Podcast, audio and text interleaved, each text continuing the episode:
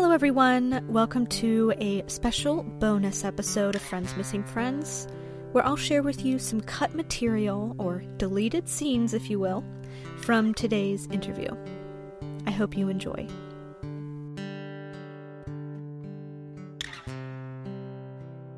I read your thesis too. Oh, really? Yeah, it was so good. Thank you. I read it and I um like highlighted some parts that I was like, oh, I need to remember that.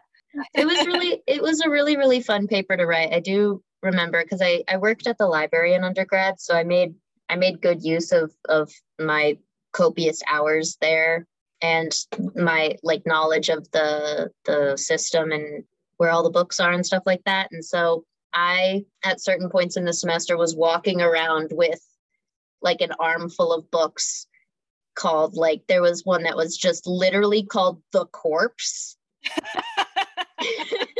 People were and like, it's like all uh, of these books about dead bodies and dead people and like all these horrible things. Oh and i'm just like little old me prancing down the walkway with an armful of dead people books. Oh my gosh. I don't know why that makes me think like you went to like the restricted section of the library, like in Harry Potter. i definitely didn't go to the restricted section but i did go to like a lot of the really dusty sections that nobody really goes to. Oh, um yeah. mostly just because like the books there are like a little old a little some of them are maybe out of date. Some of them are just on reg like fairly obscure topics that not a lot of people need them for research like you know my very specific books on dead bodies um yeah it was it's not like i was going into like the the popular fiction or anything like that although i did frequent i did frequent those shelves probably a little bit too much. I know you earlier you were like talking about how you carried books that said like the corpse and like yes like history of the corpse and yeah, the history of the corpse and like also like how people uh kind of view that as strange most of the Yeah. time. I remember in elementary, no, middle school, there was this girl on the bus and I was new new friends with her, me and this other girl. And she was like kind of obsessed with death and we would laugh kind of with her about it because I think we didn't know how to handle it. So we'd be kind of joke about like, haha, you're obsessed with death and like she would get books out of the library that just said like death. Yeah, yeah, like, yeah, why'd yeah. we were like, why'd you get a book called Death? Like that's so weird. But I just we were we didn't know how to handle it, you know. no exactly our we as a as a as a society and as a culture are very poorly equipped to deal with the people who are interested in, in pursuing that line of work or that line of research or interest or anything like that we're really really not equipped to be able to be like hey that's a valid interest and you could do something with that. We're much more likely to be like oh that's that's really weird and gross and creepy. Go away.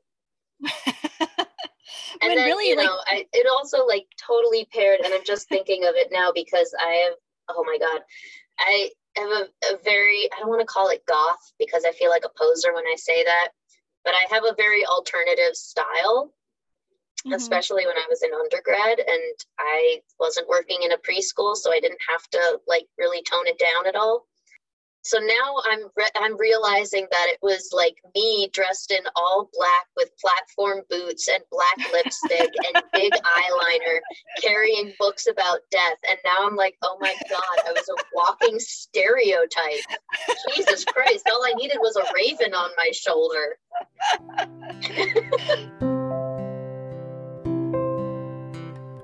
love I love talking about this. And that sounds like so weird to be like, I love talking about death.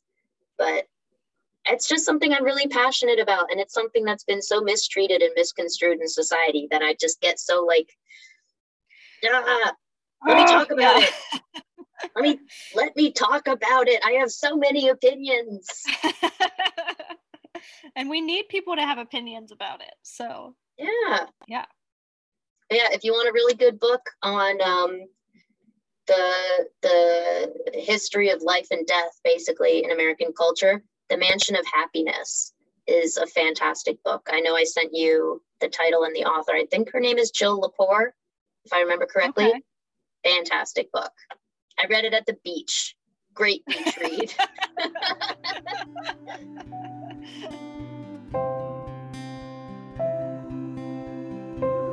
Thanks for listening. Friends Missing Friends is produced by me, Hannah Rumsey. Sound engineering is by co producer Eric Siegling. Original music is also by Eric, featuring The Lost Wayne. Artwork is by Heidi James. Please rate, review, and subscribe on Apple Podcasts, Spotify, or wherever you get your podcasts. Together, we can cherish and remember the friends we miss. See you next time.